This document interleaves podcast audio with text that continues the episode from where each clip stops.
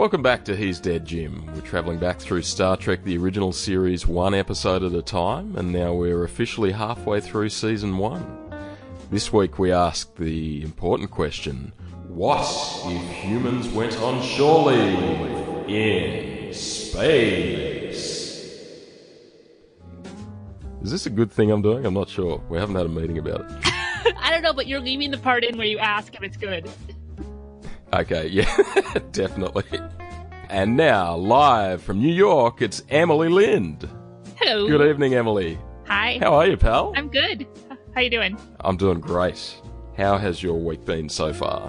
I mean, it's only Tuesday here, and it's already been very long, but that's okay. It's Wednesday here, and because we're in the future. And joining me, we have a special guest this week, all the way from the Ain't It Rich podcast. Please welcome Mickey Fly Kick. Hello, guys. Thanks for having me on. I am also from the future, like Mick, so... Indeed, Brisbane time. This is very exciting. We have a subspace radio channel to New York and then all the way back to the other side of Brisbane. That's right. The wonders of technology. Indeed. Indeed. Welcome, Mickey. We're living in the future, guys. So exciting. How's your Wednesday morning going so far? Pretty good. Woke up at about 9:30 and had a coffee, so that's about it so far. Sounds like the perfect day off. We get a public holiday here for, I guess it's our local county fair is the closest equivalent. They call it the ECCA, which I believe is short for exhibition in some sort of weird Australianism. So you guys get a public holiday for that? Yeah. We had two, actually. That's the different areas. Fucking ridiculous.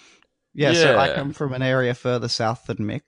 So I'm in like a suburb where we get the Monday off and then everyone else gets the Wednesday off. Yeah, I think that must be a Queensland thing. I don't think you get that in New South Wales. Yeah, they've got Royal Show Day in most states. Most of our states. You must just have to be in Sydney. We definitely didn't get it where I grew up.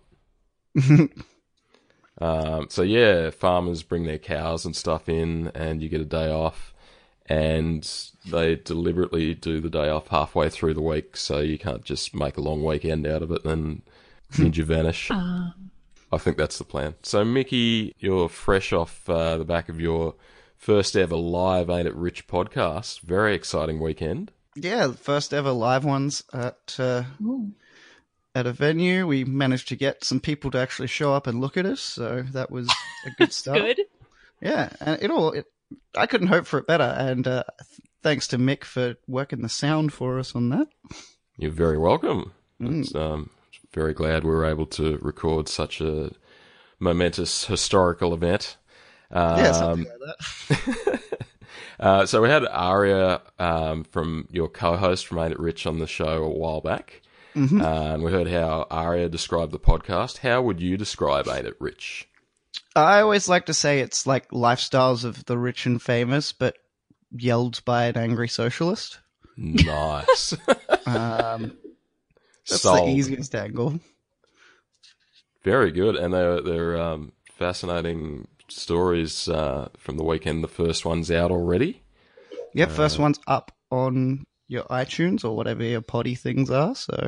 So check out Ain't It Rich. Very interesting topic this week. Yeah, Ari killed it. It's about the person who invented Slinky. That dude was crazy, turns out. Yeah, as many of them are. There's a pattern here I'm picking up. Yeah, it turns out. And also, I've still got to go back and... listen to your Elon Musk episode. You were right. Turns out you were right. I pulled the trigger too early on that one, though. If I had waited like 2 months, he had his like full-blown Twitter meltdown with like the cave and stuff. Yeah. Oh, that's a shame. Yeah, so I'm just waiting for him to build enough dastardly behavior that we can just do part two. Oh, it'll happen. Yeah, I know. We're all watching it. Give it a couple of days.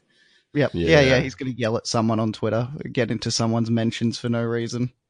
Exciting times. He's a real reply guy, that Elon Musk. Oh, man. Just enjoy your billions and stay off Twitter. Tell me about Star Trek. So, which series of Star Trek is Mickey Fly Kick's favourite? So, this may surprise you, but I'm not actually much of a science or the straightforward science fiction guy. The first episode of Star Trek I ever saw was when you guys had Aria on, and she made me watch the episode with her. Oh wow! There you go. Yeah. So I didn't realise you're totally coming in totally clean. One. But at the same time, pop culture, it all sinks in. So a lot of the references and stuff, it's pretty easy to jump on board. I like this. I like bringing in an outsider. My first real exposure to Star Trek was the 1980s hit song Star Trekkin'. Ah, yes. So that's. I figured I had to mention that on this podcast just to give myself some level of legitimacy. I don't know. I don't know about legitimacy, but yes. If I'm assuming everyone's familiar with Star Trekkin', but if you're not, I should put the YouTube film clip up. Yeah, it's a fun socials. One. It is a fun one. Have you heard Star Trekkin' by Slim Dusty? No, but you did mention it briefly when we were talking about this. Slim Dusty was an Australian, like a country music singer. Legend. Legend. But it's just basically, seems to be about a truck driver that's on speed and he starts hallucinating. That's right. He knew his market, Slim Dusty. I think he released at least a couple of albums that are just dedicated to songs about truck driving. Yeah. So yeah, the trucker was like a big thing at one point, like trucker movies and things like that. And speaking of Marvel, they even had like a trucker hero for a little while. Oh, wow. Yeah, a guy by the name of US Ace. And what was his special skill? Just amazing trucking. On I think he had like a... Like, I think his truck was like super high tech. I don't really remember. I can't say I've read an issue of US Ace myself. Was he like driving Optimus Prime or something? Yeah, something like that. Just, yeah, it's the most 80s thing. Getting that freight delivered on time. That sounds really boring. I'm intrigued. I want to look it up. I think he becomes a space trucker eventually, now that I remember. Oh, sick. Now you're talking. I like anything that happens in space. So he is the original Star Trucker, now that I think of it. Oh, there you go. So you said not traditional sci-fi. Is there some non-traditional sci-fi that you're into? I'm into like the superhero stuff. So like, yeah, I'm a big comic book guy. Not literally a big comic book guy, but you know. Are you a Marvel guy or a DC guy? I probably lean more Marvel, but I read both. I'm more a guy who follows who's writing. I see. So you got your particular comic book authors that you follow? Yeah, I like certain comic writers and things like that. Okay, I know very little about comics. My comic knowledge is I used to collect Ninja Turtle comics when I was 10. I should get back to that. It's pretty badass, though. Yeah, those original Ninja Turtles were brutal. Oh man, I was so excited. I used to see the ads for Nintendo games that we didn't have out in Australia. It's my favorite thing. So if I was just going to start checking in with Marvel comics, for example, which author should I check out? Who's your guy or gal? My guy kind of just left Marvel. A guy by the name of Brian Michael Bendis just moved over to DC after basically being behind everything for the last decade of comics, but Marvel probably has the better writers at the moment. They've got guys like Jason Aaron and why can't I remember any writers' names right now? I mean, this is going back a couple years, but I would say like check out Matt Fraction's run on Hawkeye. Oh, Fraction, of course, which is amazing. Oh. And is it Tom King? Who did the Vision, like, miniseries? Yes, I think it is. Yeah, that thing is crazy. That's such a good run.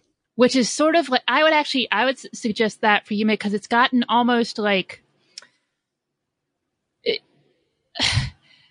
a vibe reminiscent of Twin Peaks in some of this like dystopic suburbia stuff. Yeah, it's very existential in a lot of it. Sounds like the comic I was born to read. Yeah. Oh, it's great stuff. Fantastic. I'll check that out. So the first, this was the, okay, so you watched the episode of Trek that Ari watched with us, and that was What Little Girls Are Made Of, or What a Little Girl's Made Of. So that was your first Star Trek episode ever. That was my first full episode. Full episode. Had you seen the other series like Next Generation with Picard? Like bits and pieces, but not like, never sat down to give it a full attention sort of thing. This is fascinating. I can't wait to hear what you make of today's episode. How about movies? Have you seen any of the Trek movies or any of the new, like the J.J. Abrams ones? No, actually. I sort of gave the whole Star Trek, Star Wars thing a wide berth for a very long time. And now, like, my wife likes Star Wars, sorry. So I occasionally watch those, but apart from that, yeah, I sort of gave anything with star in the title was always a bit of a red flag for me for a while. I wouldn't have picked that, Mickey. No, it's kind of weird. Like, I am a very, very nerdy man, but I'm also very specific in my tastes. I understand. Where are you up to with Star Wars? So I haven't seen the most recent one just because my wife and I couldn't get to the cinema. That's Solo.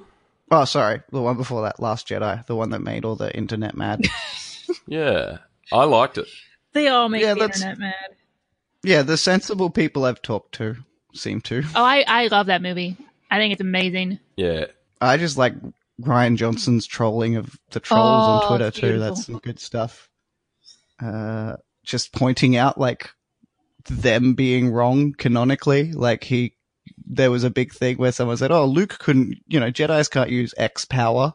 And he literally like did like a little picture story of him going to his bookcase, pulling out the Book of the Jedi and then going through and locating the power in the book. Just wonderful.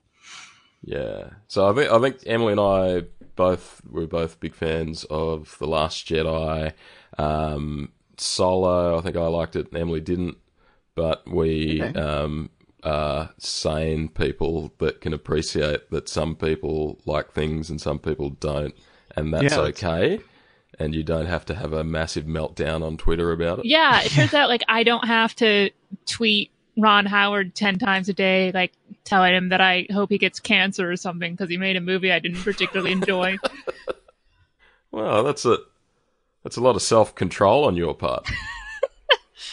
You tend to find life's a bit more enjoyable when you're not just screaming mad at things you're supposed to love. Like, yeah. And also, like, I don't know. That's... Like, I could see, like, if it's something you really love and you've always loved, I could see being mad for a couple of days. But, like, continuing to be, like, filled with rage, like, 9 months, a year later. Yeah, and just going after people's personal, like, social media and things like that, just because you didn't like the movie they made. It's very crazy. So for anyone listening now that's trying to fight the urge to tweet angry death tweets to Ron Howard, and today they've had a good day so far, they've held off on pressing the button, what advice would you give them? Go watch a movie that you do like. Hey, that's good advice. Or do anything that you do like read a book or eat some cookies or do literally anything else. Great tips. Very good advice. It's weird how addictive outrage can be, though. Like, I've gone off Twitter for a little while just for some mental health space. And good call. I really just want to go onto Twitter and be angry at people because that gave me some release I'm not fully aware of now. But oh wow. Yeah, it's a really obvious change for me to not be on Twitter screaming at people who are being assholes. But instead I'm not doing that, and I think it's doing me better, I hope. Maybe you should have a cookie and watch a film that you like. Yeah, exactly. Why not do both? Mine's mostly political when I get on Twitter, so I'll have a cookie and read a political ideology I like. I don't know. And I suppose taking it back to, like, say, to Star Trek, supposing you're a guy who doesn't like the J.J. Abrams movies, like the movies that you do like are still there. And yeah, that's exactly it. Like, that doesn't lessen your enjoyment of, or shouldn't lessen your enjoyment of, like, all the original content that's out there. Yeah, one of the worst, like, movie moments for me where I was like, wow, that was really bad, was Wolverine Origins. I hated that movie. I've been, like, a Deadpool fan forever, and they ruined that, like, in that film. Yeah, I went, well, this is bullshit. I walked out, and then got over it. Like, I'm not gonna go, like, I was like, wow, I paid money for this, that sucks. And then I did something else. Like, the comics that I bought, they're all still in, you know, they're still all in the shelf, they're fine, nothing's changing them. They didn't catch fire. No, exactly. Yeah, the executive from Fox didn't come over to my place and just start smashing things up. It was, everything was fine after the fact, I feel. Emily, you're an X-Men podcaster. How did you feel about Wolverine Origins? Oh, I never, like, I skipped that one entirely. Like, I've seen bits of it. Like, I've seen some of the Deadpool scenes, and I actually, when I there's this podcast I listen to called We Hate Movies, and they were doing an episode on that, and I try, like, when it's a movie I'm remotely interested in, it's not like 3 hours long, I'll watch it beforehand. I think I watched, like, yep, I sort of watched that, like, I'd watch a couple minutes and then I'd skip forward, and then I'd watch a little bit more, and then I'd skip forward. It's not good. Yes, it was. It's not good at all. It no. But now it's all over the place. It's choppy, and then it's just like, we call him the Deadpool. We took away the major thing he's known for. Yikes! Like, they literally take Deadpool's mouth away from him. Yeah, it's like, it was almost like, I feel like that has to be like a bit of an intentional fuck you, which I don't appreciate. But yes, even then, it's like, okay, well, now there's two Deadpool movies that I enjoyed, and yeah. Yeah, exactly. It had no effect. And now Deadpool makes fun. Like, I think in the first Deadpool movie, there's, like, a little quick shot of an action figure for that shitty Wolverine Origins Deadpool in the opening credits, I think. Ah, nice. Yeah, so they're very much on board with going, yeah, sorry. Very cool. And now that Disney have X-Men in their Marvel stable now, I expect we're going to get a heap more X-Men content. I'm looking forward to the X-Men stuff. I'm very concerned about any of the older the properties aimed at older audiences. Yeah. Like, you know, Deadpool. Yeah, they don't like making R-rated movies over at Disney there, so no, I worry that they do make some more mature like Netflix series, like Luke Cage and. Was it Jessica Jones? Is that right? Yeah. Yeah, they're a lot darker, actually, now that I think of it. Yeah, they're pretty brutal. Seems like there's still some room to run Marvel separately to Disney. Yeah, well, that Disney streaming service starts next year, so all the Disney things are coming off Netflix. Well, not right away, though, because some of them, they have, like, longer contracts with. Okay. So, like, I wasn't, you know, this is one, like, I was just sort of skimming the article, so I don't even know, like, which of the movies are involved. But it's not going to be, like, everything disappears on the same day thing. Which would be appropriate, actually, if just you went to Netflix and there's just a quick shot of Thanos and then all the Disney stuff fades away. That's a rule. Very appropriate. Well, let's kick on. This week we watched Shore Leave, which is episode 15 from season 1. So we're about halfway through season 1, which I think is exactly exciting. Halfway, actually. Yeah. Yeah, there's 30 eps on Netflix because of the pilot. So this is the official. Yeah, yeah. That's so such a long season. It is. Yeah, it really is. Yeah, and they're 50-minute episodes too, which I never knew about Star Trek, is that each one's about an hour, like TV hour for sure. Yeah, solid hour with commercials. Mm-hmm. And I suppose nowadays you're probably getting, like if you're watching it free to air, you're probably getting a lot more commercials, so they probably have to trim a bit down. Oh yeah, they'd be like... That's like how MASH reruns ran so often here that like the afternoon showing of MASH was like cut down to like 8 minutes just to fit more ads in, because people have already seen it so much that no one cared and no one noticed. Not a single complaint was made when MASH got shortened. Yeah, I've never been a MASH fan. Oh, I love MASH. I haven't either. Yeah, a lot of people do. Maybe I should. But maybe all the gold's in the other 8 minutes that got cut out. And the other milestone for this episode is it's the last one to air in 1966. The original air date was the 29th of December. Mm-hmm. So this one's written by science fiction author Theodore Sturgeon. And I didn't get a chance to dig up much about Theodore, but it looks like he'd written a lot of very cool-looking B-grade novels, and they seem to be sort of, anthologies of fiction. But the covers look cool anyway. They look like cool posters from B-movies. So like Frazetta sort of designs, or? Yeah, I think so. So I definitely want to go and find out a bit more about Theodore's works. And directed by Robert Spahr, I believe, if I've typed that correctly. So we start off on the bridge, and Kirk, Spock, and Yeoman Barrows are discussing beaming down a landing party for shore leave. And the crew they're discussing how the crew's been through a lot lately, and everyone's exhausted. And based on the last couple of episodes, the entire ship's nearly been destroyed, and everyone's nearly been killed several times. Mm-hmm. So they have had a brutal 15 episodes.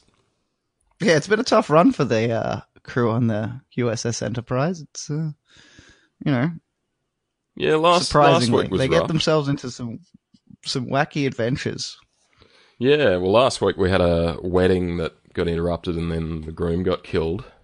By Romulans, and so they've had a rough time.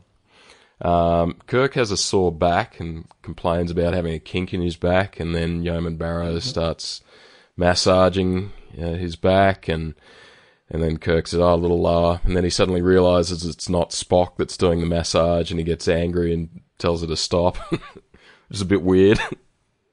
Yeah, I found that really weird, because I feel like we watched Kirk act disappointed at something William Shatner asked for. Yeah, definitely. Like, he's like, have Yeoman Barrows rubbing my back, but that's not Kirk's thing. Kirk's not a sleaze. But Kirk is such a sleaze. Exactly. Oh, see, I totally read that. I just saw that as when Spock steps away, Kirk suddenly realizes how completely inappropriate it is. That might be... That'd make more sense. It also, I don't know. How often do we see Spock giving back massages on the Enterprise? Is this like...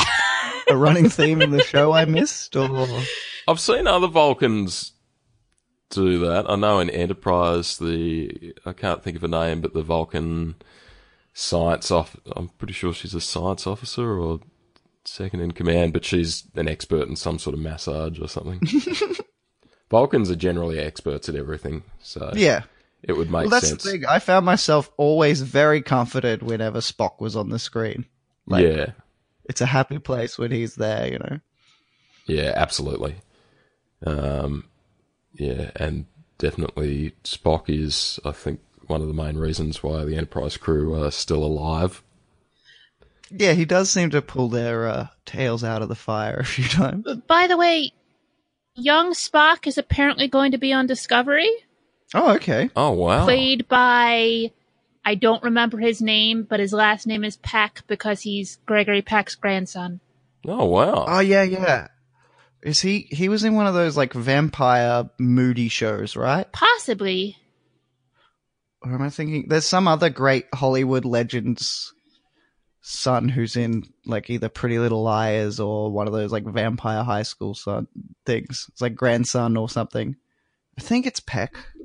I don't know. They probably should have more actual facts before. Oh, we don't need facts here. No, oh, right. Don't worry about it. It's a safe space. Just think, say whatever random thing comes into your head. I hope he's not playing a teenager on one of those shows because the dude's like 32. But it's a bit earlier. But oh, okay. I mean, we've all seen plenty. That's true. You know, 40-year-old teenagers on TV. Beverly Hills 90210. I always remember the Simpsons joke about that where they had Luke Perry and he smiled and his face was just a series of different wrinkles and lines. On the vampires, I'm just like, when did vampires become so moody? Vampires are kind of ruined now. They used to be scary and cool, and then now they're just moody teenagers.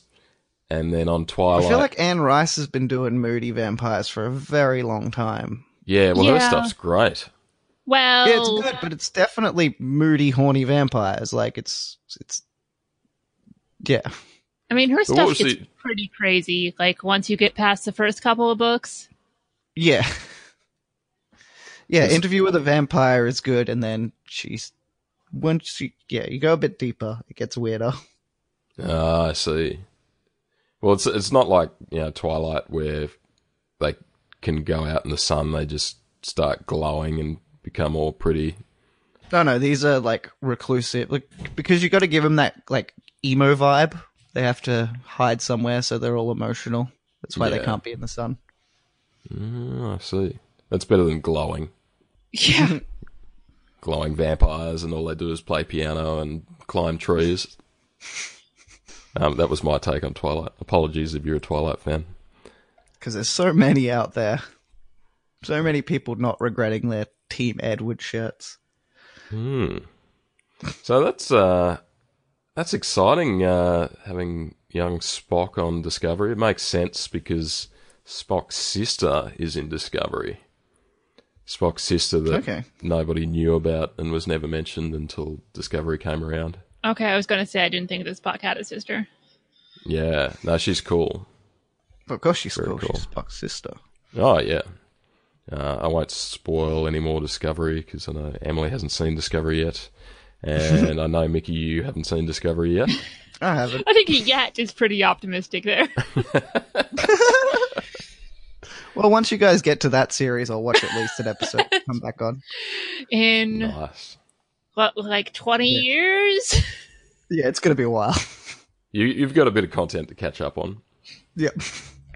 So on the planet's surface, McCoy and Sulu are preparing a report about the planet, and McCoy hopes to be able to prescribe shore leave for the whole crew. Mm-hmm.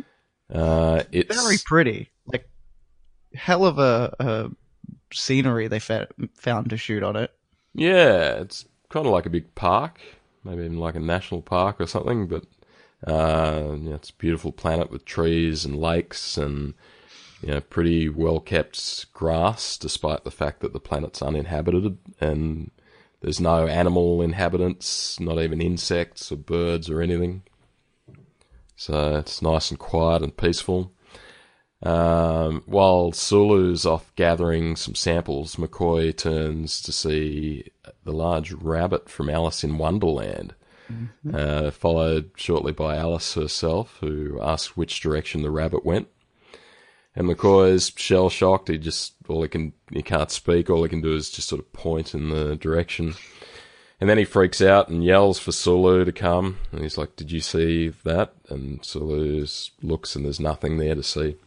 I appreciate Sulu's enthusiasm in all things. That's one of the things I definitely noticed up the top is he's up for it. He's ready to get involved, get his hands dirty. I love his smile. He's always grinning at everything. Yeah, he has the hugest smile on his face the whole time. He looks great. Sulu could be my favourite expanded character. what's the word I'm looking for? He's not expanded universe. No. But supporting character. Yeah. Yeah. So back on the bridge, Kirk records the most exhausted captain's log I've ever heard. And he's so exhausted, he sort of arms and ahs and stops halfway through the stardate. And he talks a bit like the way I talk all the time on this podcast. It basically says, you know, we're orbiting an uninhabited planet in the Omicron Delta region. Omicron's like a name. I think we've talked about this, some of the references in The Simpsons on like, the Halloween episodes. Oh, Futurama. Omicron Persei 8. That's where Lur and Anunda come from. And they talk about like the classic saying or the book, you know, women are from Omicron Persei 8 and men are from Omicron Persei 9. Yep. Or something like that. So yeah, heaps and heaps of Star Trek references in Futurama and quite a few in The Simpsons as well. What was it we were talking about, the giant green aliens that appear in the Halloween episodes? Kang and Kodos. Oh yeah, because Kodos is a name that's used in an earlier episode of Star Trek. So we had Kodos the Executioner. Yeah, I wouldn't be surprised if Kang's a reference to Marvel Comics Kang either. Kang the Conqueror. Yeah. Oh, that makes sense. Because that's the guy that made the Avengers happen. And we haven't seen him in the movies yet. That's my big pick for the next 3 Avengers movies, is you're going to see weird time stuff with Kang. So is Kang a bad guy or a good guy? Bad guy. He he uses his time travel to change the future, so he becomes like an emperor. But also, there's another version of him who comes back, who's not. It's a different part of his. It's very strange. Time travel's always weird. So yeah, I thought you said bad guy, but then you said he made the Avengers happen. Is it like the Avengers were formed in response to this menace? Yeah, kind of. It's very. Yeah. It's time travel, and also it's like old comics time travel. So it's and he also like the younger less... well, because then never mind. I'm getting too nerdy here. Yeah, I was going to mention that Iron Lad is in the new Exiles, but that brings in alternate universes as well as time travel, and then it's I can't even be bothered. I'm boring myself. Yeah. Did you say Iron Lad? Yes. As in like young Iron Man or something? Or Scottish Iron Man? Yeah, but he becomes Kang in some universes. What does he become after Iron Lad? He changes, doesn't he? To... Oh, at some point he goes by Kid Immortus, which is a terrible name, but so is Iron Lad, so... Iron Lad's probably worse, actually. Although, like, why would you want to have lad or kid in your name? Or boy, yeah. Like, I'm sure Robin prefers to just be called Robin, not Robin Boy Wonder. Like, okay, Star Trek. Okay, so Kirk's recording his exhausted captain's log and says, we're orbiting an uninhabited planet in the Omicron Delta region. It's Earth-like, or rather how we remember Earth to be, almost too good to be true. So there's a few clues in that. Kirk isn't going on shore leave, although he's exhausted and he needs a rest, and he's got a sore neck now. He's sort of rubbing his neck. Spock also doesn't need Spock doesn't need shore leave just because it's illogical. Yep. Yeah, I liked his explanation there. Is just Vulcans rest when they rest. It's like, what? I don't understand how this is different from just having a rest. It sort of makes sense. Like, Kirk doesn't look like he needs to go and visit an exciting planet. He looks like he needs to go and sleep for 12 hours and see a chiropractor or something. Bones radios Kirk from the planet and says, Captain, are you coming down? And he says, either our scouting probes are malfunctioning or I must report myself unfit for duty. So on this supposedly uninhabited planet, I just saw a large rabbit pull a gold watch from his pocket and claim that he was late. Yeah, and I like Kirk's response. Yeah, let me guess. A little girl with blonde hair followed. I always love learning what pieces of Earth culture everybody is completely fluent in for some reason. Fully aware of. Yeah. Alice in Wonderland has survived thousands upon thousands of years to still be mainstream culture, apparently. Yeah. So, like, Mickey, if you rang me up and told me, I need help, can you come down? I've just seen a giant rabbit pull a watch out of his pocket. My first thing's not going to be Alice in Wonderland. No, it would be... My first question's going to be, what have you taken today? Yeah, exactly. Is there a hospital near you? And... Is there a gas leak? Yeah. What I love is that Kirk's response is that he thinks Bones is like playing a practical joke, which... All right, Mickey, you've never seen an episode of Star Trek. Let me tell you, that's never been a thing that we see Bones do. So he just assumes he's being a joker. Yeah, because doesn't he try and think he's trying to trick him down onto the planet to trick him into some shore leave? Like, why would that be the lie that you tell? Yeah, exactly. I mean, especially with Kirk. With Kirk, it'd be like, hey, there's some really hot women down here. Yeah. Yeah. Which although there was. He's being responsible this episode. Spock alerts Kirk about a crew member that's showing signs of stress and fatigue, and their reaction time is down, and he's becoming irritable and quarrelsome, yet he refuses to take rest and rehabilitation. And Kirk orders the crewman to go ashore and says, "What's his name?" And Spock says, "It's James Kirk. Enjoy your shore leave, Captain." So Spock had a better way of tricking him down to the planet. Yeah, I do. What I do enjoy about, like, because the music still has that, like, 70s Brady Bunch sort of thing to it, where, like, they very much use the music to express the scene. Oh, so, yes. Like, for example, with that one where Spock says, his name's James Kirk, it gives, like, a little whamp, whamp, whamp, whamp, like, sort of sound for us. I found the music to be very interesting for the whole thing. Yeah. Yeah, this episode in particular, it's all very, like, jaunty, wacky adventure music. Yeah, and, like, Irish flute music through the middle, which we'll get to. Yeah. We've had quite a few cartoonish Irish stereotypes in this one. Somebody's Irish, they're real wild. Yeah. Well, they were trying to be inclusive, but they knew that you could still make fun of the Irish, I think. The Irish are definitely their, like, go-to... Like, literally, there's an episode with people, like, a dude, like, singing Irish ballads. It's so weird. That's, yeah. I also found it really interesting, like, how diverse Star Trek is and how not diverse the rest of science fiction was forever. Like, that should have immediately just been, oh, okay, yeah, we make shows that include all the races now. But, nah, maybe not. Yeah, that didn't happen. Yeah, that's the problem. I just thought, yeah, just like literally, it's got such a diverse cast, like stuff you wouldn't, Glee has a less diverse cast sort of thing, and yet this is from the 70s and didn't become the standard for some reason, even though it was a smash hit. Yeah, I'm trying to think like what else was like. Like, I think original Battlestar Galactica had, like, one African-American guy, and everybody else was white. And, like, you had, like, Star Wars was super white. And Star Wars was super white. Star Wars is massively white, which is why people are upset it's not white anymore.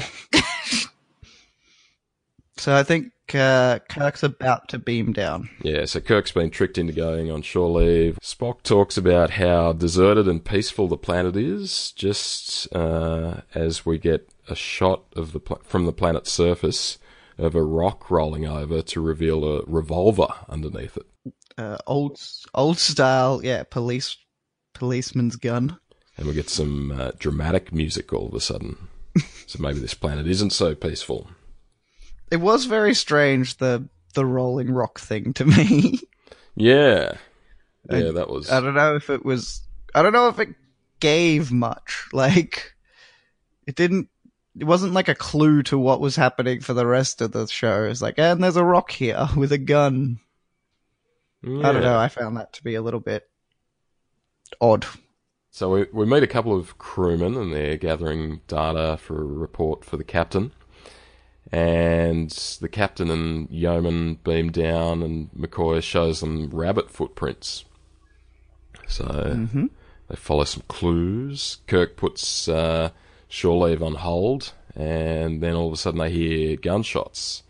And they rush over to see Sulu grinning and firing the police revolver into the air. That's a ridiculous shot, too. Again, he's got his giant, wide grin on his face and he's just shooting this police revolver, having a ball. It's very bizarre to watch. When this happened, I also thought, oh, it is also making the people go crazy, which totally, I guess, just isn't the case. And he just would have done this anywhere. Yeah, so Sulu finds a gun on a planet and he'll just shoot it. Like, that's the thing that's how he rolls, apparently. We had an episode early on where Sulu, there were, like, crew on the Enterprise that had a virus and it was actually making them go crazy. And we had Sulu, shirtless, with a fencing sword, attacking the bridge and trying to take everyone hostage. Yeah, so I think I've seen the pictures of that. It's pretty great. Yeah. And the same thing, that just that crazy, big, broad grin. And him just threatening somebody with a weapon. Yeah, he rules. So cool. He's definitely a wild dude. So Sulu is very excited, and they ask him, "What the hell are you doing?" And he's like, "Target shooting," just like it's a normal thing to just do randomly. Which is, there are no targets that we can see. No, he's just standing, and he just appears to be shooting it into the lake. Yeah. And he's very excited. He explains that he always wanted a gun like this, and it's an old-time police special. And he excitedly tells them, it fires lead pellets propelled by expanding gases from a chemical explosion. And I loved that bit. Oh, man. And Kirk's like, I'll take that. The fresh air seems to have made you a bit trigger-happy. Yeah, it's so strange, because he's just perfectly unfazed and standing there like 3-point shooting stance, just firing off into the distance and just having a ball. Yeah. And I think in a way this does make people slightly crazy, in that it's presenting them with something they've imagined or they desire or whatever, and it's just so real and profound that it totally distracts them from their mission, I guess. Yeah. So the yeoman spots more rabbit tracks, and they go and investigate. And then my favourite part is we see a mysterious TV antenna thing just pop up from out of the ground and points at the crew. It points at the landing party, and then we get some dramatic music. So the villain in this episode is a TV antenna. Yep. Very dodgy. Kirk and McCoy have a chat, and Kirk gets talking about an Irish cadet that used to pick on him back at the academy. I had two things about this conversation. So first of all, pranks haven't evolved in the future from, like, bucket of water over the doorway. Like, that's still a top-notch prank from, this utopian future. And the other prank he mentions is cold soup in the bed. That old cliche. Which is not one I've ever heard of. You haven't done it? Emily, have you ever put cold soup in someone's bed? I don't even, I can't, why would you use soup and not, any other liquid? Yeah. You just got spatchoed. Is it just, a bowl at the foot of the bed and then they kick it? I can't figure out the logistics of what this prank is. The classic cold soup bed maneuver. I just love it. You go, the soup in my bed again. Oh, and it's not even hot. That's it. As if you'd be happier with hot soup in your bed. Boiling hot soup. Is that a pea and ham at the end of my bread? It smells delicious.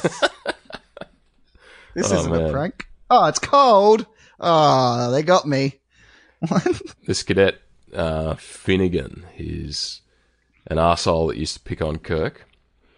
And, of course, as soon as Kirk and McCoy split up and Kirk's alone, this Finnegan appears and we get, you know, cartoonish Irish music. Yep. And yeah, Irish. Like, every time Finnegan's on screen. I mean, this character is basically like a cartoon leprechaun. Yeah, he totally is just a leprechaun. They didn't call a leprechaun. Yeah, except, yeah, he's a full-size, you know, big guy. And just has a mad, insane grin from ear to ear, and he's like, "Jimmy boy," and he just goes up and just punches him in the head straight away. Yeah. Also, not really a prank. Yeah. Gotcha. Ow. I do like Kirk's little bump after this. He takes that uppercut and just rolls like 4 times on the ground before he gets back up. Like, yeah, nice. It's something massively dramatic. But Kirk sort of has a big grin. He's like delighted about this, which I wouldn't be, but he's like, oh, fine, let's do this. And he's like, yeah, so Kirk finally gets to give this guy the ass whooping he deserves. Yeah, settle some soup scores. Yeah.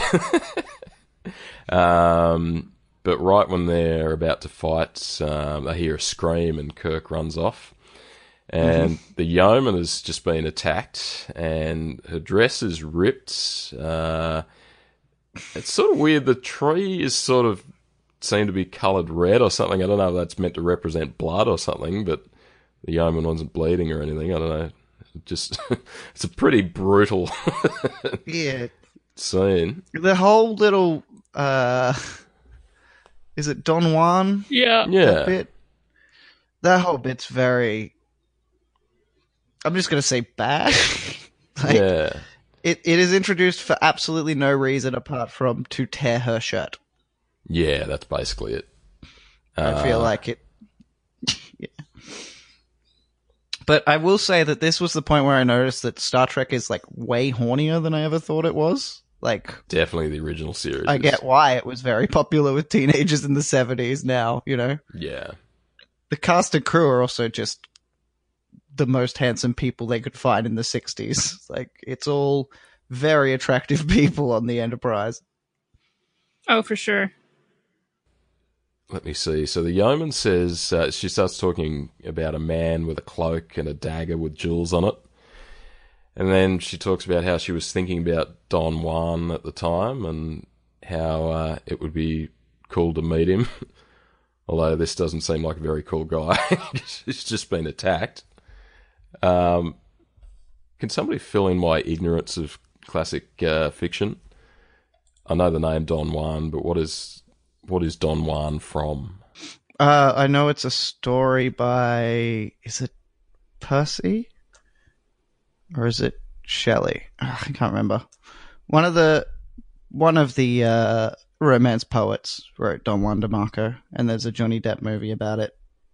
I see. So he's a bad guy that rips women's dresses, I'm guessing? No, he's not the bad guy. That's the weird thing. He's like the world's greatest lover sort of thing. It's like a Casanova type thing. Yeah, I think it is based on the original Casanova a little bit. I'm not totally sure.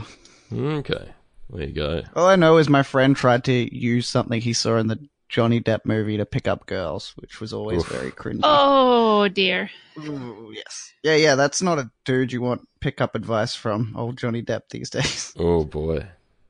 Yikes. And how did that go? Not well, I'm guessing. It never worked. It never worked. That's good. So there is balance in the force. It was this real creepy thing where you, like, touch their hand a bunch and, like, say how pretty their hands are. Yeah, it's... Oh, gross. Oh, man, that's awful. Well, I hope your friend has grown since then.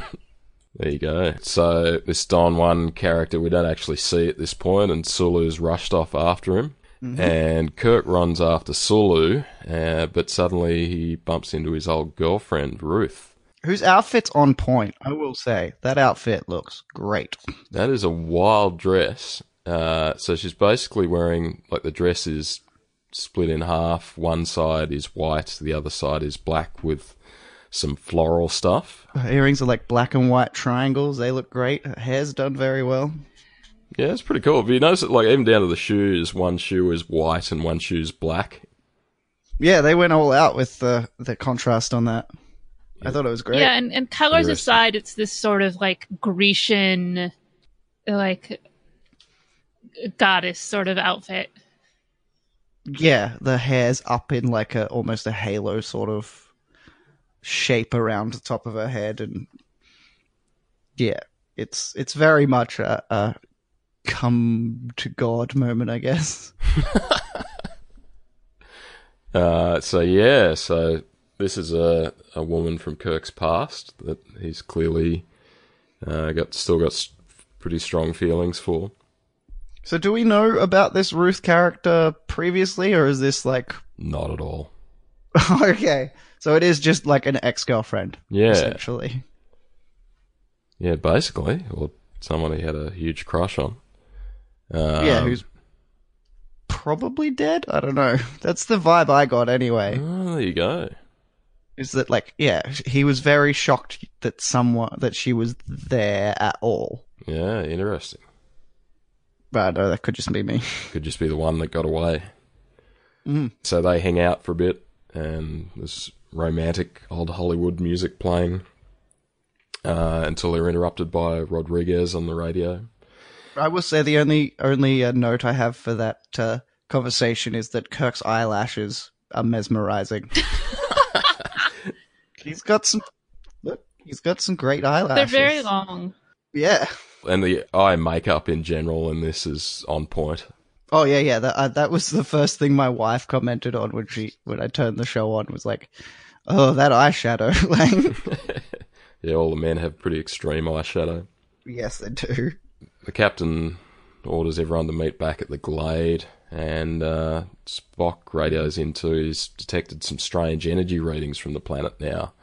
This planet that they thought was completely empty, and they're possibly coming from below the planet's surface, which is very ominous.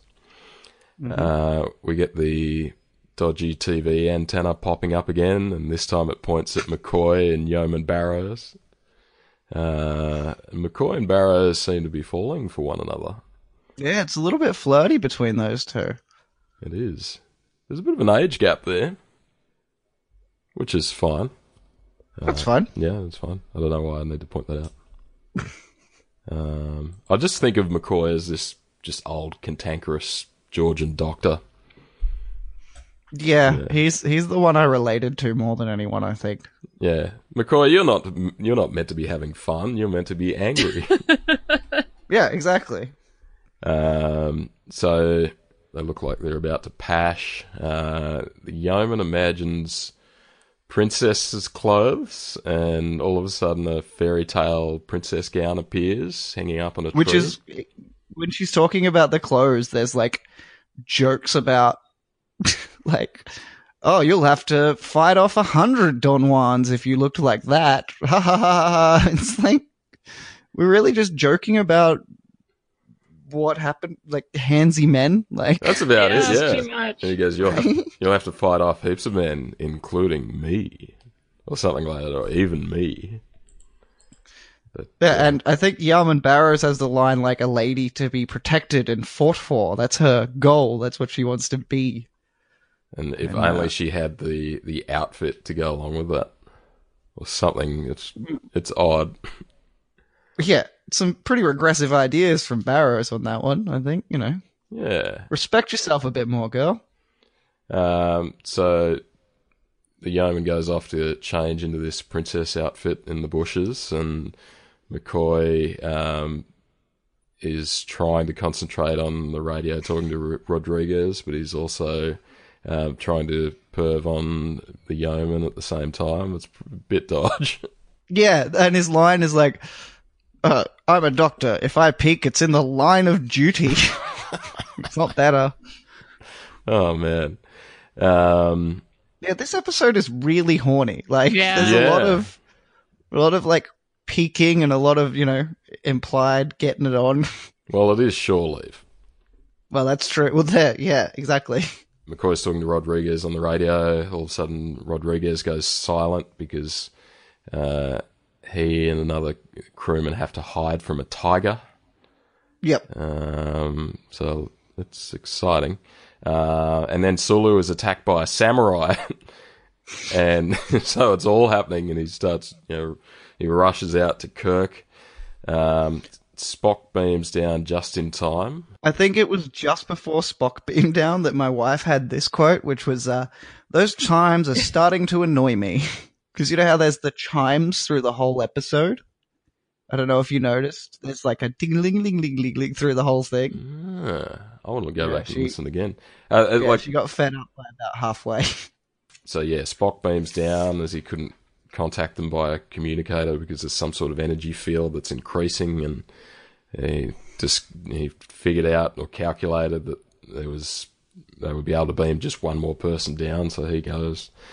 And then we cut to a knight on horseback charging at McCoy with a jousting stick, and McCoy stands his ground because he's convinced that these are just, you know, illusions. Hallucinations, yeah. And then McCoy is stabbed to death with a jousting stick and dies. Did you see that coming? I knew he wouldn't, like... I knew it wouldn't be a hallucination. I knew it would definitely... We'd be made to think he's injured or killed, but didn't think McCoy was finished.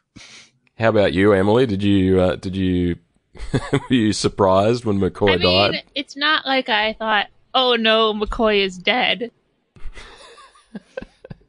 I wonder what... I guess it's still only halfway through the first season, and occasionally you see shows get rid of a main character if somebody wants to be written out or something. I know in, what's it, Next Generation, Tasha Yar is the security officer, and she gets killed by some sort of purple blob pretty early on. It's a black oil creature. Yeah. He's like made of meat. I'm like, so there you go. One of the main crew is dead, and then they spend the episode mourning her and watching a hologram tape she made.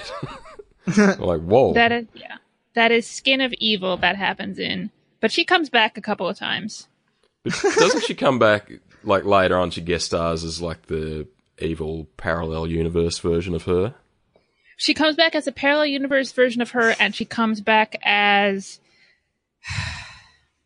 a... I can't remember whether it's both future and parallel universe or just future, but it's like her a daughter of Tasha and a Romulan, I think, but played by Denise Crosby still. Okay, so she's just got the Romulan. It's just slightly though. Yeah. Fascinating, because I think for whatever reason her character wasn't working, or she wasn't working out to start off with, and I think she did play it like it was pretty sort of dry and boring the way she delivered her lines, but when she came back as the, you know, like, yeah, the Romulan version or the evil parallel universe angry version, they're much better characters, I think. Oh, really? Oh, yeah. She was in one version that was just like, it was yesterday's Enterprise, but it was just sort of like a really sad, oh, this is the universe where Tasha never died, but we miss our friend. Wow. I think she's always like flirting with Data and stuff, and I think she and Data have a really like poignant scene. But it's been a while. There you go. So well, my memory could be conflating things. Yeah. Well, I just seem to remember that I'm glad that she got to come back and kind of reprise the role or do those modified roles, because she did a great job. But anyway, so for now, McCoy is dead. Princess Yeoman is weeping for... weeping while, you know, Kirk tries and updates his log about how his medical officer is dead. They shoot the knight too. Someone uses the police special to shoot the knight off the horse, and it's a hell of a stunt too. There's some quality stunts in this episode, actually. Yeah, that's right. The way that dude falls off that horse looks great. Yeah, very cool. And did we talk about yeah, the yeoman's princess outfit, as well as, you know, the big gown. She has like this ridiculous pointy hat. It's pretty bad. With a sort of a veil thing on it. Yeah, which she specifically requests too. Yeah. In the dialogue. So all this bad stuff's going on, but she's still in her fancy dress outfit with ridiculous pointy hat while she's crying. And they take the knight's helmet off and find out he's some kind of dummy. And then Spock... Yeah, that bit was a little strange to me. Well, they sort of... Spock sort of... He's theorising that these are some sort of cellular constructions or something or other. And I think Kirk's just trying to say, you know, you're the science officer. Give me an answer. What's happening here? It's a planet that's only got plants on it. So how are these things here? And it seems to be they're constructed from... some sort of cellular stuff, but they're dummies or robots or whatever. Mm-hmm. Interesting. This is also where Kirk manhandles Barrow's back to sensibility. Yeah. That's the old 40s TV. You've got to get a hold of yourself, and just shaking her. Yep. Yeah, and it works. Snap out of it. I need my officer back. Rodriguez and... the other crewmen are attacked by a World War II fighter plane. And then Kirk has a big fight with Finnegan, a massive fight that goes on forever. Yeah, it's like 15 minutes long. It's insane. But it starts great when Finnegan like dives off the rock onto him. That is such a good stunt. That's pretty cool. I also thought it was kind of funny that... Rodriguez is describing World War II as like, oh, funny flying machines fighting each other. And like it's like less what than is two. This conversation that you're having, like, that goes from tigers to World War II? Yeah. And not to mention, like, this is less than 20 years after the end of World War II. Like, just, it seemed a little bit blasé about the whole thing. Oh, yeah. Just very shortly after it. Also, the fight scene has the jaunty leprechaun music the whole time as well. Yeah, so I wasn't ever sure what I was supposed to be feeling during this fight. No, me neither. Just that it kept happening. I felt confusion. Yeah, it just, the fight would stop and he'd be like, oh, I beat you. And Kirk would be like, no, you didn't. And then get up and punch for another 5 minutes. It's like, yeah, it's a brutal fight that goes on and on. Yeah. And it's, you know, reminded me of like the, on Family Guy, Peter fighting the giant chicken all the time that just goes on forever and ever. Yeah. But they're, like, the Irish guy's got a mad grin from ear to ear. He loves it. Yep. Kirk's grinning as well. He loves that he gets the opportunity to fight this guy. It's not my idea of a good time, but they're both having a great time. And then Kirk finally ends up beating this guy. Yeah, he does that like double hand thing, which I saw him also do in the episode I watched. Yeah, with Aria. Oh, is that like it's his go-to move? It is his signature move. Yeah. All right. Well, I'm gonna call that like the Kirk handle or something just from now on. Nice. Needs a cool name. Kirk Hammer. That's it. Oh, Mickey's big into wrestling. Oh, yeah. I'm very proud of you. You haven't mentioned wrestling once this podcast. Oh well, I try not to. Which you're free to do, by the way. You're free to do. So the Kirk handle. Yeah. Or Kirk Hammer, something like that. Yeah, Kirk Hammer, I like that. Let's go with that. It's also one weird thing I noticed is, like, before the fight's fully finished, they have, like, 3 different little conversations. Finnegan and Kirk. Yeah. And one of them, Finnegan calls Kirk a plebe, which he's really offended by. But, like, isn't this, like, the ultimate utopian future? All of the law sort of says it's very, very socialist sort of thing, very progressive, and yet you're getting offended by being called part of the lower class. Oh, that's a really good point. Yeah. I don't know. That seemed like a strange thing to me. I can find class warfare anyway, guys. Nice. Yeah, that's a good point. Yeah, he does seem really offended by that, which is, yeah, it's it's an interesting. Yeah, we've had a couple of Irish characters in this so far, and they've been very weird, cartoonish, just crazy madmen, basically.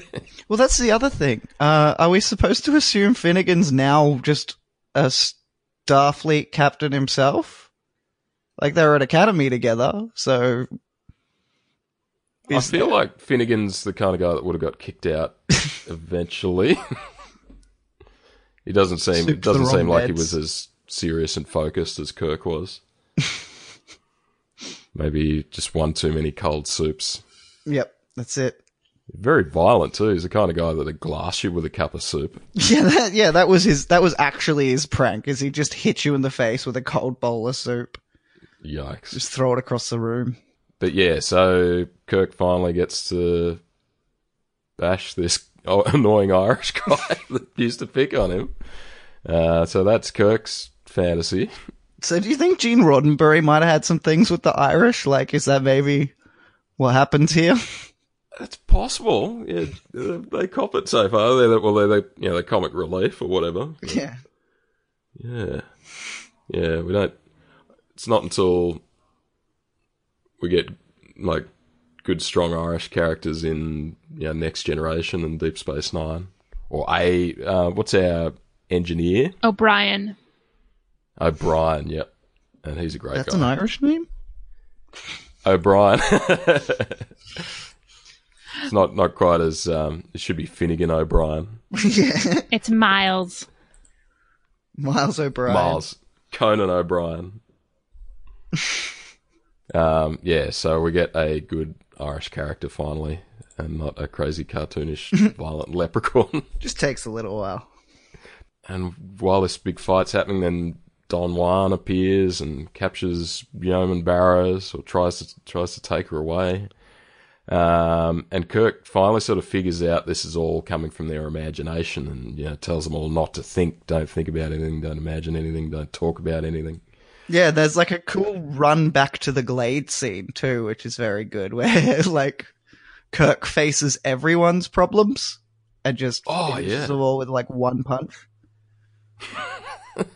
And like my favorite bit is when they get to the samurai, and like Kirk punches him once, and Leonard Nimoy just falls over him. Like, they didn't reshoot it; he just fell on top of the samurai. It was great. That's a sick samurai outfit too. Yeah, and the samurai's literally in it for probably a minute total. Yeah, like that costume would have taken so much time to make, and it's in the tiny scene with Sulu, and then the tiny run through with Spock and Kirk at the end. Yeah, that's right. It's pretty cool. Be an awesome set of armor to own for Halloween. So this plot is basically like Ghostbusters, where you've got to try hard not to think about anything, and then all of a sudden Dan Aykroyd imagines the Stay Puffed Marshmallow Man. Something to that effect. Ghostbusters ripped off this episode, I think we can clearly say. Or there's a no, I won't get into time travel. All of a sudden a friendly human type alien appears and explains that basically this planet is just an amusement park for his species where they go and relax, and they've just suddenly realised that you humans can't handle it, basically. And you're and that dude has no personal space either.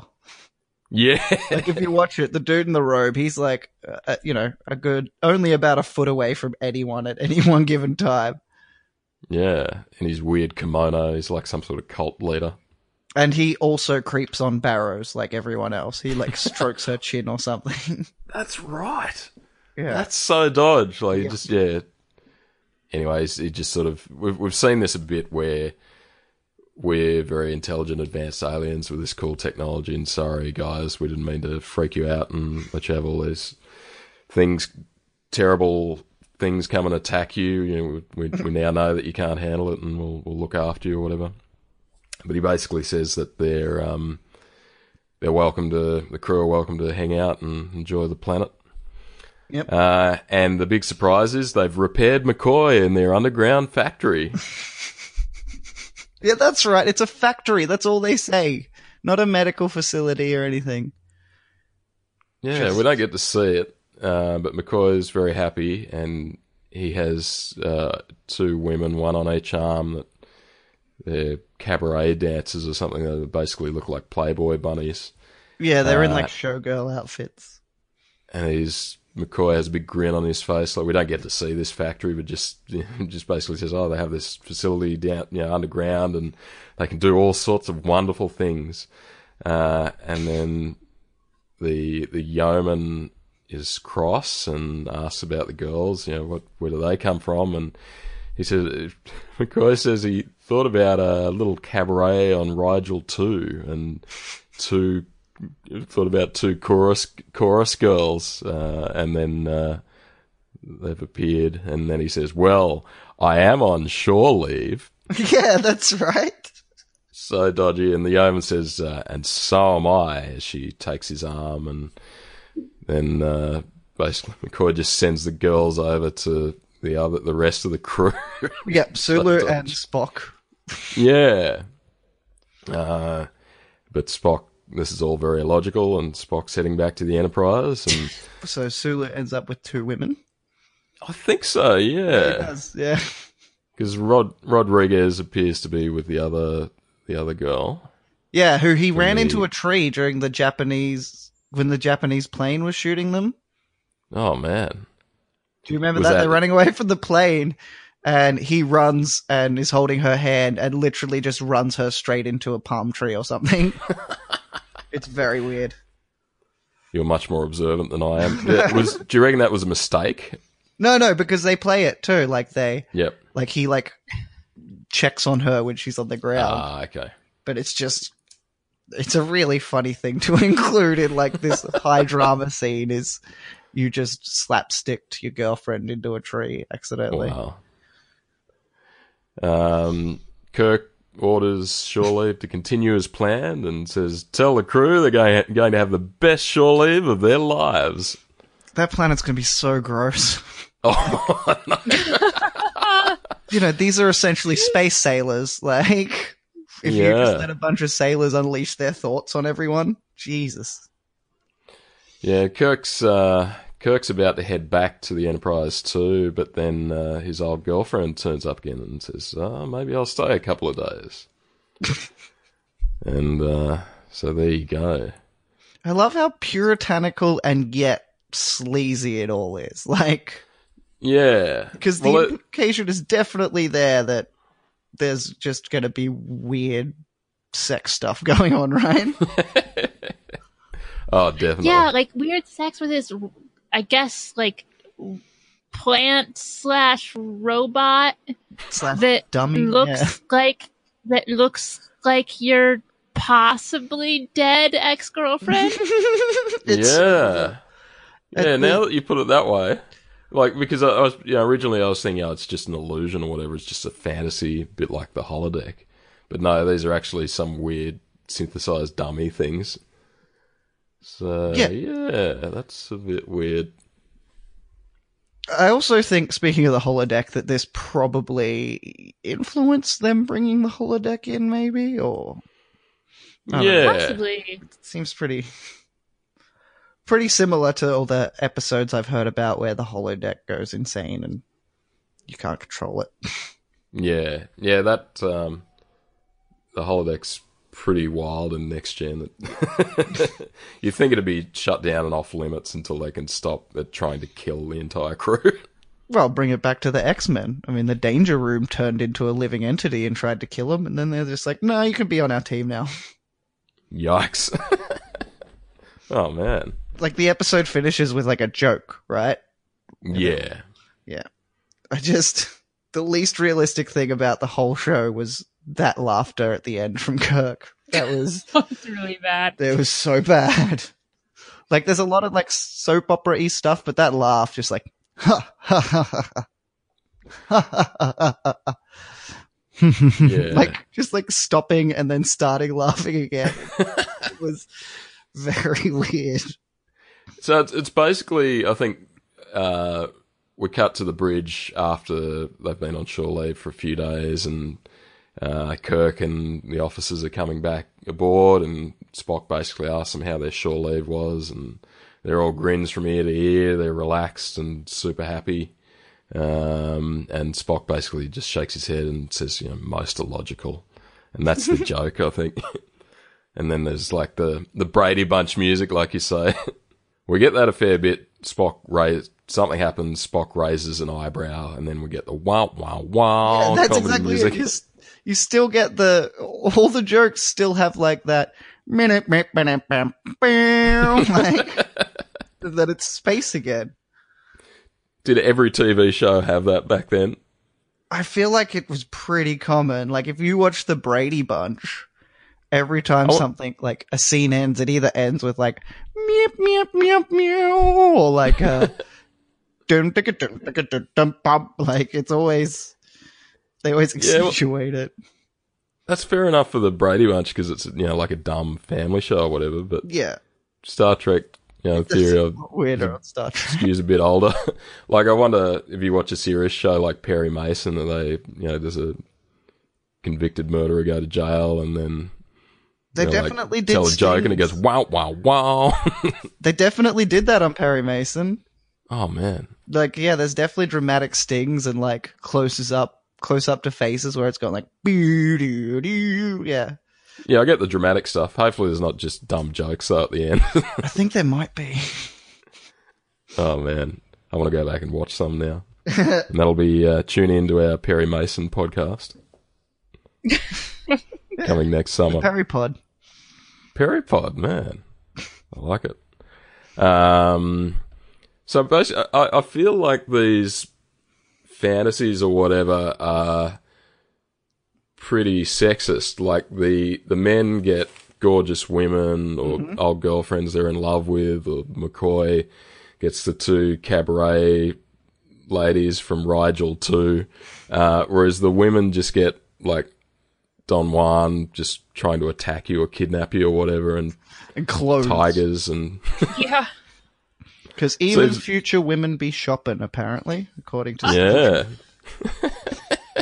Sorry. Yeah, that's right. Like, yeah, it would have been way better if, like, Barrow's line when she said, I'm on shore leave too, was then, like, followed by with two hunky dudes with shirts off. Exactly, yeah. That would have ruled. But, of course, you can't assume women enjoy being with men, apparently. Yeah, so it was basically, here's your clothes. They might as well have had just... Oh, wow, a new oven and a washing machine. It's going to make the same, So I asked my wife what she thought of the whole show, because she's never seen an episode either.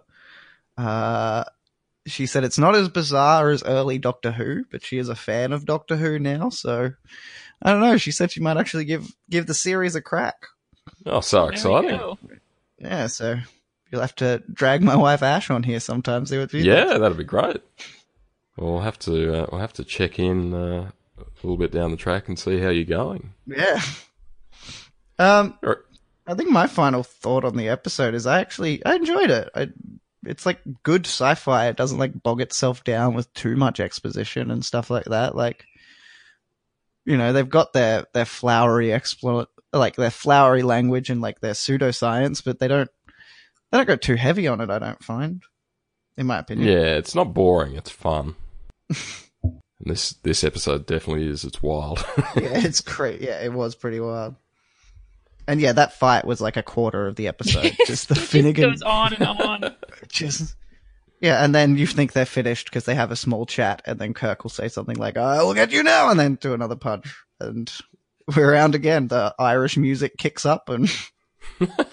They start fighting again. Oh man, that's wild. Emily, do you have any final thoughts on the episode? I mean, it's a fun one. It's pretty goofy, but it's an enjoyable watch. Yeah. Yeah, there's no bits where I was bored. Like, no, that's for sure. Even if there's like a bit of dialogue, it lasts 5 minutes and then is immediately something ridiculous is happening. Like, yeah, he's talking about his old friend Finnegan for 5 minutes, and then there you go, you get to watch him get punched straight away or things like that. So it rocks along. Yeah, they definitely got the action sorted out. I know for on the original pilot, the TV executives didn't like it because it was too cerebral. So definitely this is an episode that is the opposite of that. Yeah. Well, that's the thing about Star Trek that I never really knew, was that there were light-hearted episodes. Like, I only learnt that having, you know, started talking to you and stuff, that there are these silly, you know, I mean, Tribbles being the most well-known one, but apart from that, yeah, I thought it was all a very dry show, but definitely not the case. Yeah, and even in, you know, most of the dramatic most of the dramatic episodes, it normally tries to finish with, you know, pretty, you know, some sort of warm, lighthearted moment. Yeah. We didn't get that last week with the war against the Romulans. That was pretty brutal. But, okay, I'll have to go back and check it out. Try and leave the TV audiences feeling nice and happy. Yeah, for sure. Very cool. Well, that's our ep this week. We got a few intergalactic emails through the week. Yeah, the first one is... This is from Dale, and the topic is... The Big Balak. And is, I'm probably not the first to inform you of this, but the voiceover of the dummy Balak in the Corbinite Maneuver was done by Ted Cassidy, who played Rook the android in What Little Girls Are Made Of, and Lurch on The Addams Family. Enjoy the show very much, Dale. I actually didn't know that. That's cool. Yeah, I did not know that at all. I knew two things. I knew that Rook, the actor that played Rook, also played Lurch, and I knew that the voiceover guy that did the dummy also, I think he was quite a big voiceover guy for cartoons and stuff. But yeah, I didn't put them together. So is it, yeah, like a massive, imposing actor as well? I wonder what other giant sort of bald bit parts he got. He could have easily had a part in Indiana Jones and the Temple of Doom. Oh yeah, just manhandling Indy. Yeah. Very cool. Thanks for that. That is a very good fact, Dale. Yeah. Alrighty. Let's go to the next one, and that is, hi there, Mick and Emily. So glad you guys are back online after your summer recess. I was a late addition to your crew, but the break allowed me to catch up, so checking out your Ramen review tonight. I always loved TOS. Despite all the political incorrectness, it was exciting and charming for its day, and reliving that with you guys' perspective whets the appetite again. So watching with you. Oh, cool. Next Generation captured the imagination for so many, though. It became such an influence to me, particularly season 3 onwards, when the acting was less stiff and the character relationships really started to gel. Adored Voyager, such strong and creative storylines and underlying plot threads and relationship dynamics running through. Loved B'Elanna and Tom, Seven discovering humanity, but there's only one Worf. Rediscovery, sticking with it as you recommended, hoping some good threads develop amongst all the dazzling CGI. Keep up the good work. Regards, Mark from the UK. Great email, Mark. Yeah, we've got. It's interesting that, like, Next Generation's adored by a lot of people. But there was somebody on Facebook who were complaining when I said, you know, Picard's... Last week I said, everybody's favourite captain, Captain Picard's coming back. And, of course, you know, it's a generalisation. There's plenty of Kirk fans. I like Kirk. But, yeah, the... Oh, I think that, yeah, the other sort of complaint was... I think even though it was only our first episode back, we had... yeah, obviously there's been a lot of press about this Picard series and a lot of speculation. But I'd just say to all the people that are passionate original series fans, when we talk about our love for Picard or our love for Next Generation, that doesn't, you know, doesn't take away from, you know, our love or your love from the original series. And it's not binary, like, you know, you can't. It's not like you can't love both Kirk and Picard. It's not like you can't enjoy both those captains. Yeah, and that's like we're talking about, you know, before we started talking about this week's ep about, you know, disgruntled Star Wars fans that, you know, sort of feel the original stuff's ruined because they don't like the new movie. It's just, Enjoy what you enjoy. If you don't like it, skip ahead a bit. So yeah, I mean, we've all been pretending there's only one Matrix movie. That's right. Absolutely. But if you enjoy Matrix 2 and 3, then good luck to you. Yeah. If you enjoy Matrix 2 and 3, then you probably have a better outlook on life than most of us. But you also probably like shiny things a lot. Yeah, that's right. Next Generation has a lot more depth. I think that's just because it's a TV show that was produced in the 80s as opposed to one that was produced in the 60s. They're of their time. Yeah. Well, I mean, the fans have grown up too. Like, that's kind of what it is. Is it's made by people who love the original, right? Yeah, absolutely. So with Discovery, I think it does. Discovery does take a little bit of sticking with. It's quite different in that it has story arcs that traverse across the whole series. So it's something that lends itself to being binge watched, like other modern series. So it's quite different to previous Star Trek series where the episodes are all very well self-contained and you can sort of drop in whenever. Yeah, they're pretty standalone. Yeah, but no, there's some exciting twists in Discovery. So I hope you enjoy that, Mark. Mm-hmm. Okay, next up we got one from Squire Trev. The subject line is Balance of Terror, which was the last episode that we did.